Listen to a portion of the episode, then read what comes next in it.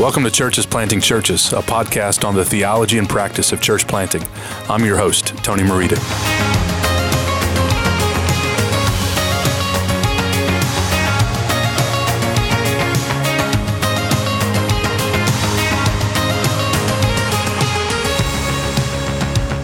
There is only one true gospel, and it's not the health, wealth, and prosperity gospel. In fact, the so called prosperity gospel is no gospel at all. Jesus did not come to make us rich, healthy, and comfortable. He came for us in our sin, in our rebellion, in our hatred of God, and He died for us. As Paul says in Romans 5, God shows His love for us in that while we were yet sinners, Christ died for us. Thus, we must never settle for anything less than this one true gospel. This is the very thing Paul warned the Galatians about when he wrote to them, saying, If anyone is preaching to you a gospel contrary to the one you received, let him be accursed. Paul took seriously the preaching of the true gospel, and as church planting pastors, we must do the same. In various parts of the world today, church planters will encounter the so called prosperity gospel, and in certain contexts, this is far more prevalent than others. So, how can church planters penetrate the dark places that are deceived by the false light of this kind of teaching? To help us think about these things and more, I'm excited to have my friend Robert Manda with us on the podcast.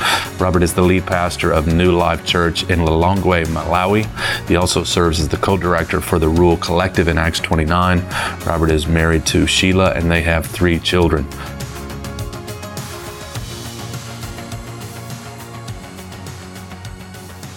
Robert, welcome to the podcast. Thank you so much. It's good having me here. It is great to have the great High Bishop of Malawi on the podcast. Uh, you are in the land of Chick Fil A. It is land of Chick Fil A, and uh, I love Chick Fil A. By the way, you do. What's your favorite uh, thing to eat at Chick Fil A? Chicken stripes and the Chick Fil A sauce. you say stripes? Chicken strips. Strips. Yeah, yeah. Correct. I like the way you say it better. I think I think they would sell more if, if they That's would say how the like little you. guys pronounce things. I want to talk about your context um, and more. Robert and I have had the privilege of being together in um, Kenya and Uganda, Uganda. and I've never made it over to Malawi, but uh, maybe by God's providence that'll happen at some point, huh? For sure, Malawi. Can't wait to have you, Tony, to come to Malawi. Yeah. This is a very encouraging brother. He just lights up the room wherever he's at. So, uh, very thankful for him. Robert, tell us a little bit about yourself, where you grew up, and uh, how you came to faith. Well, so um, this guy, he was born in a Christian family of eight children, uh, four daughters, four, four boys. And um, I came to know the Lord really in 1999. At that time, I was in high school. And uh, I thought I was a good boy because my mom always said, you are, you're a good guy. I was never really much into bad stuff, so to speak. But it was up until I heard the gospel being preached about the love of God and how desperately every individual human being needs to accept Christ. And at that time, I realized how sinful I am and how desperately I need the love of God to be in my life. And I gave my life to Christ. And the person who really, really helped me uh, with the whole this process was my my sister. She was praying for me. She was encouraging me. And uh, when the day that I remember was there was a revival in the in the community, and somebody was preaching alongside what I've just said. And uh, since then, I've been with Christ, and I love Christ. Uh, I'm married, as you've said. Uh, the Lord has blessed us with three kids. My heart is for the rural communities of Africa. Yeah. Now, take us from your conversion to uh, ministry. How did that all develop?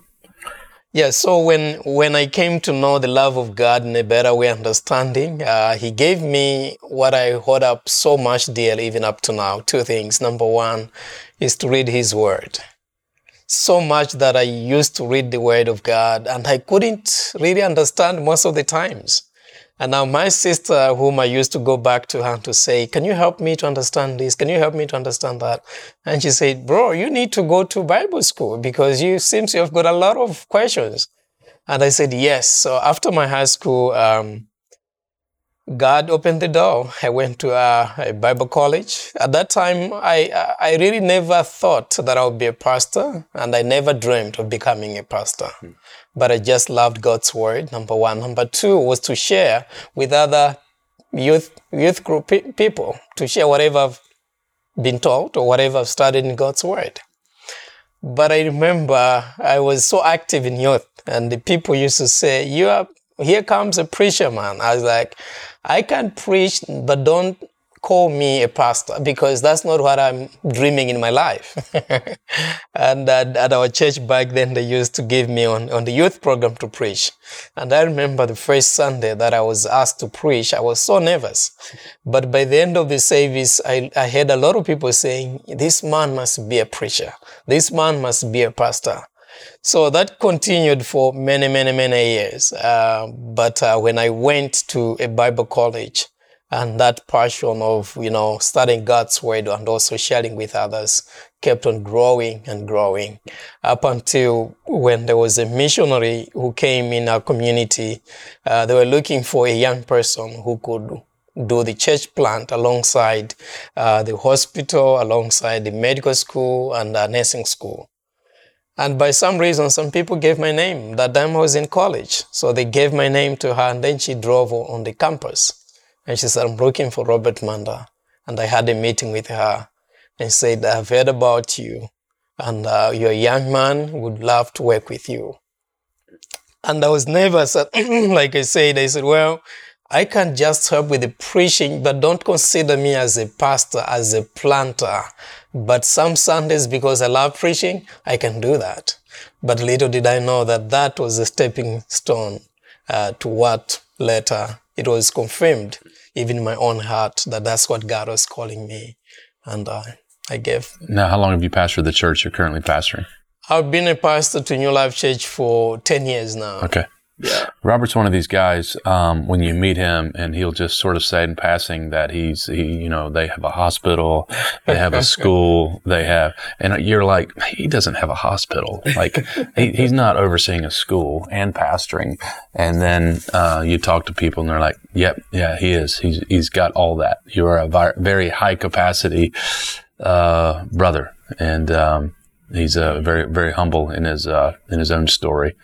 Um, so we want to talk about Malawi for a moment, okay? Um, talk to us about where you're at. I haven't been there. This is what I've been told because you're part of the Rural Collaborative, right? Yeah. Uh, David uh, Pinkney, who was who was on the podcast, uh, he he said Malawi is not technically small in terms of population, but in terms of infrastructure, yeah. He said you will have four or five hundred people on a Sunday. Does that sound about right? 400 to 500 people and every single Sunday. But very few cars, he says, are in the parking lot. They walk. Is that correct? V- very much so. Uh, out of 400, we're talking of maybe five cars alone only. Yeah, yeah. Um, so it's small, but it's not small, right? You got a lot of people, but absolutely. It, but, it, but it has a small feel, right? A rural feel. Exactly, uh, and partly because maybe for those of you who doesn't know Malawi, Malawi is the most poorest country in the world. Hmm. And uh, by that I mean like more than half population of the country, people living below poverty line. What that means, families are surviving on less than two dollars a day. So, and being in the rural, like where our church is, uh, it's our church is in between where the city has ended and the beginning of rural side. That's where our church is positioned. Um, so we are reaching to the poor of the poorest within the poorest country in the world. But the beauty of it is that the hunger that people they have to listen God's word, it's something that I've never seen anywhere that I've traveled in the world. Mm. It's just unbelievable how much people are thirsty for God's word. So take us to a Sunday here for a moment, all right? What does what does preaching look like? Do you use the Bible? Um, do you you preach through books of the Bible? How long is your worship service? Um, yeah.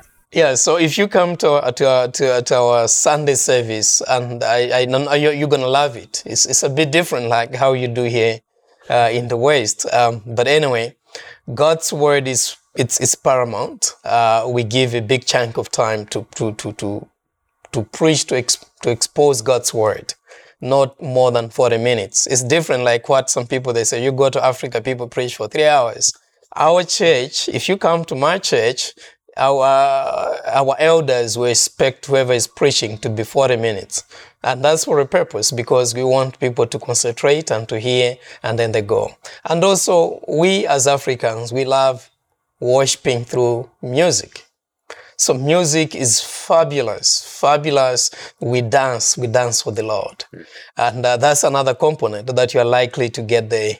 And also there's a component of prayer where we pray corporately every single Sunday, praying for different things of the nation and even globally for other churches. So I would say like these are the paramount that things that you would expect to see on Sunday: God's word, preaching God's word, and then uh, singing, worshiping through music, uh, but also corporate prayer. Mm-hmm. what percentage do you preach? Seventy-five percent.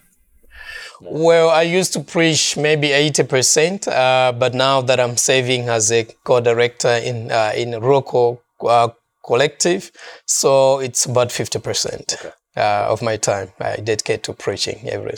Yeah. Cool. So uh, the prosperity gospel, uh, you've encountered it, right, in your context. Um, what have you guys tried to do to combat that problem? Well, um, prosperity gospel has really done damage to the church, uh, not only in my in my in my country, but even Africa as a continent. And uh, people have seen maybe what they've seen in the media. They've exported this from the West. You know, I'm not going to mention somebody's name here, but you know whom I'm talking about, and they think that's the way to go. Um, now, so much that uh, every every corner if you don't talk about prosperity as a as a as a preacher and not only prosperity but also uh, false prophets whereby somebody wanna predict about your life. Uh, uh, I've, I've, I've encountered some people say prophesy to me. What that means that i should talk about the future. I should talk about what will happen in the next week and also. So so, so these are the challenges of, of, of, of, our times in, in, our, in our continent and in Malawi in particular. And as a church for us, uh, four years ago, we have seen that some pastors are doing that because they've never been discipled, they've never been to any theological school. So we started uh, uh, a church planting school, which we call Pastoral Training Institute of Africa. And uh, we have designed it in a such a way that uh, with this institution, we could probably uh, provide some basic theological training to these church planters so that they know uh, some doctrinal issues, they know how to interpret God's word, and they know how to prepare a sermon that is Christ centered. And uh, as a church, uh, we have done this for the past four years, and uh, we wish we could do more but we have got limitation because of resources at the moment. So answering your question, how are we combating the prosperity gospel? For me and for our church, we believe it's, it's bringing back people to the biblical truth by teaching leaders. Leadership is critical. If we don't train pastors, then the whole church would be lost because leadership is at the helm of the church growth hmm. in a healthy way. It's very interesting that the poorest country in the world, the prosperity gospel is prevalent. Mm-hmm. You know, telling people you can be you can be wealthy. Yeah. And it's obviously not working, right? It doesn't people, work. People are not getting wealthy, right? It doesn't work. and, and, yet there's this uh, some fleshly hope that mm-hmm. that this will benefit me. Yeah. You know, yeah. physically, materially. Yeah. And it's just it's really sad. It's a it's a it's a dead end road and it is. I'm yeah. glad you are where you are. Amen. Preaching the the true gospel. Amen. Yeah. Um, so as we think about um, prosperity gospel, uh, combating it, uh, dealing with it, leadership development, um, what are some of the challenges that you guys face? Do you, uh, I suppose, everybody has critics in ministry. Um, perhaps you have other challenges. Um, long conversations, uh, debates? What, what's what's the what's the fight like? Well, to to most people, they look at us. Uh, those of us who are very reformed, they they look at us as if we are not spiritual enough. because we don't have the supernatural power as other prophets in court would, would demonstrate to them. And uh, so that sometimes, even when you try to teach the people, they'll be like, I hear you, you're teaching me this, but I'm, I'm, I'm, I'm still poor on one hand. And uh, you are not giving me what my heart uh, is longing beyond the gospel. Because they have gone to these other churches that have been made all the, that have been given all these false promises, really false promises, which never really come to pass. And uh, so there's a challenge there uh, because people are thirsty, they are longing, they're thirsty, they're searching which is right.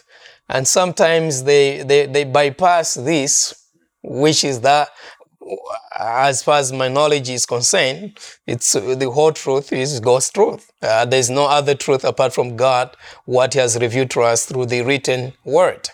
Now, if somebody comes and makes a promises which is outside the written promise of God's word, there's danger. But unfortunately, these are the times. It's as like Paul was talking to young Timothy. He says, Be careful in the last days. People want to hear what their ears are itching to hear. You see, it's happening. It's within our time. Yeah. So when you're training your guys, is there a particular focus that you'll have on prosperity gospel? How to do you do you, do you talk through that with them, or is it just uh, a given that this is just the context in which you live, and and so it just sort of pops up through various conversations? Do you really target the prosperity gospel with the guys you're training?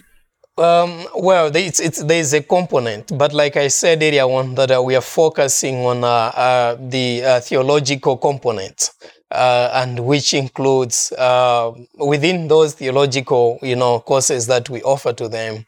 obviously, there is about Christian worldview, uh, where we look at the contemporary issues that are within the context of Africa, uh, because you don't face challenges as in the West, where you you you have got uh, people who don't believe that God exists in Africa, in Malawi.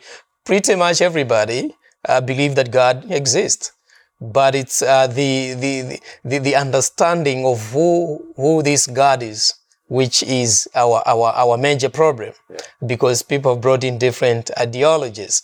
So uh, we, we, we do. We deal with it uh, by teaching the, the in depth yeah. uh, theologically, yeah. Uh, and one of them being the Christian worldview mm-hmm. Uh, dealing with the contemporary issues. What about your discipleship at your church? Obviously, you preach on Sundays. What what does that look like as you're just discipling your people your, in your local church? Classes, small group, curriculum. Anything? What do you, what do you guys do? Well, so yeah, because uh, our church, uh, with that number of 500 to 600 people, we have got 12 elders uh, who are looking different sections uh, of the community, different communities. And uh, on Sunday, we begin by, we have what we call um, um Sunday school classes, where we teach, we, we look from different uh, doctrinal, like maybe, for example, marriage how, how does a Christian marriage should look like. And so we have classes from 8 to 9 an hour. And in that class, people can ask questions. And then we also have uh, small groups. And these are meeting on Wednesdays in different locations. Okay. So the elders are looking, they're leading in all these different uh, locations. And again, it also gives an opportunity to the guys that we are training in the residency program that we have. We plug them in in these cell groups mm-hmm. so that uh, their their training is not only academic but it's also practical. Yeah, so those are some of the. How do you train? How do you train your elders um, and aspiring pastors? Uh, so elders are two, uh, two levels. Uh, by that I mean we have got those that are from within the church, our church, and then we have got some who are from other churches. So those that are from within our church, we plug him in then in the Pastoral Training Institute. Uh, they, it's a two-year program. So if we see someone in the church, like currently we've got two guys that we are discipling and training. And by the end of two years, and then the church will affirm them to be uh, full elders within the church. Mm. So yeah, it's really we basically use the tools of Pastoral Training Institute as a way of training, training and discipling them. Now, have you um, experienced uh, people who are in the prosperity gospel um, being converted, coming out of that? Um, being disciples of yours, can you share maybe a story or some of the? Joy? We have many. We have many, but I just for the sake of time, I'll give you one. Uh, so, the first cohort that we had when we started the Pastoral Training Institute of Africa, there was a guy by the name of Arias from northern part of Malawi, and this guy is charismatic. He's a guy who knows how to to to to, to bring stories like in a reality way. And uh, so, before he came to to our our residency program, he was still he was already preaching. But the the the challenge that he had, he wasn't preaching that big story that you and I we know. The big story is about Jesus Christ. So after he came and after two years of his completion, and he came back and he said, Thank you for taking me through this. I thought I knew how to preach, but I wasn't. And I feel sorry for all the mistakes that I've done in the past. Now, I know how to handle God's word. That God's word must interpret with another God's word. Not just making one verse a big story. Mm-hmm. And that the Bible story is about King Jesus Christ. Now it's funny. A couple of months I went to visit him in his home village. And I met the chief of that village. And when I met this chief, I've never seen him. I stopped my car as I was coming out. He comes up and then he welcomes me smiling. He said, Are you Pastor Robert? I said, Yes. He says, Thank you. He said, What are you thanking me for? He says, What you have done to the young man Arias. I said, What about Arias? He said, This young man is different. He said, what, what is different about this young man? He says his ministry has changed. His preaching has changed and his own marriage has changed. And I said, We give thanks to God. It's God's word that brings transformation. And if only more men would go through the training like this, it would make a big difference. Mm. God is still at work, He's still in the business of redeeming His people. Yeah. What about um, uh, you're in the context of poverty? Can you just share with us what it's like for someone to cling to Christ in the midst of just desperate situations? Uh, help us help us to think about that. Yeah, uh, that's a hard one. you got you got a church, yeah. I would imagine. Yeah. Of of people that just live day to day, right? Mm-hmm. So give us this day our daily bread is a, a real prayer, right? It's not just something that's a model prayer, but I would summarize it in this way that people who are in very impoverished places like ours, they live by faith. Because most of the times the basic needs are not even there. They get sick. Maybe hospital is far from them. Maybe they don't have even money to take the child to the hospital. I'll give you an example. There was a lady in our church who used to stay one hour walk walking like one hour away from the church. And uh, she her, her daughter got sick during midnight. She had nothing to do except to kneel down and to pray to god.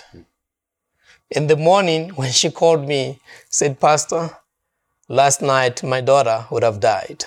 I said what happened? She said she had malaria. The fever went so high and i had nothing except calling upon the Jesus you are teaching us in your in the Word of God. Mm. So most of them I would say it's it's by faith, really, mm-hmm. really by faith. Yeah.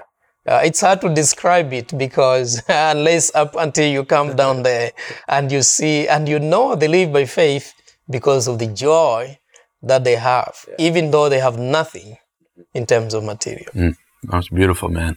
And that's the one thing that always strikes me about you is your joy, and uh, you just light up a room, man. And I think I think joy is a very undervalued leadership quality mm. uh, in the church and yeah. in the world, uh, but especially in the church. Um, to to see a leader that is enjoying the grace of God, trusting the Lord, loving His Word, loving His church, all the stuff you just talked about, man. Yeah. You know the basics and it's uh, these these gospel essentials that uh, give us a joy that you know uh, you radiate a contagious joy, and uh, people would want to come to your church even if you couldn't preach very yeah. well, right? Uh, but I know you can uh, because I've heard you several times. Yeah. Um, well, it's it's been a joy, man, to have you on the podcast. Um, if listeners want to keep up with you, perhaps help support your work uh, or the Rural uh, Collective, you want to give us some ways to keep up online. Well, yeah, I think yeah, if if, if people who are listening I would even say pray for us because at the moment we are the mom, we are at the place we don't have a church building. It's a desperate need for us. And uh, if you if, if there's someone who is listening today, I would urge you to pray for us that God should raise up men and women who may be willing to support so that we can have a church building in place. Uh, we were we are meeting in a pavilion, but that pavilion is full of people now. We have grown so big, uh, it cannot fit everybody. Mm. So getting uh, maybe on Acts 29 uh, on Rural Collective website, and then you see our information there. Or maybe talk to you, Tony. Uh, you, you have my number, you have my email, and then we can see how that uh, will go. And above all, we want people to come and see Malawi. Amen. Amen. I think you just made me your secretary. Is that what you just did? I have many people's secretary, you know. Uh, thanks, Robert. Appreciate your time, brother. Thank you for having me. Like I said, God bless.